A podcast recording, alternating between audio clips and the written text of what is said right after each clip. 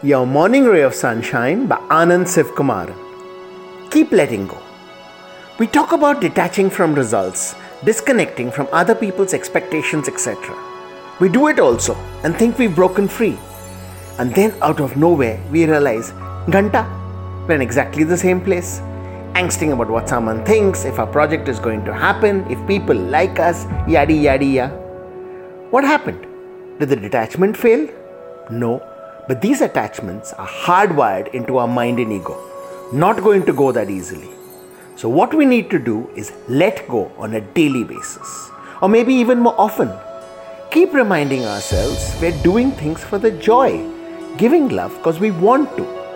Also, keep instilling a sense of worth from within ourselves so we stop depending on people and events.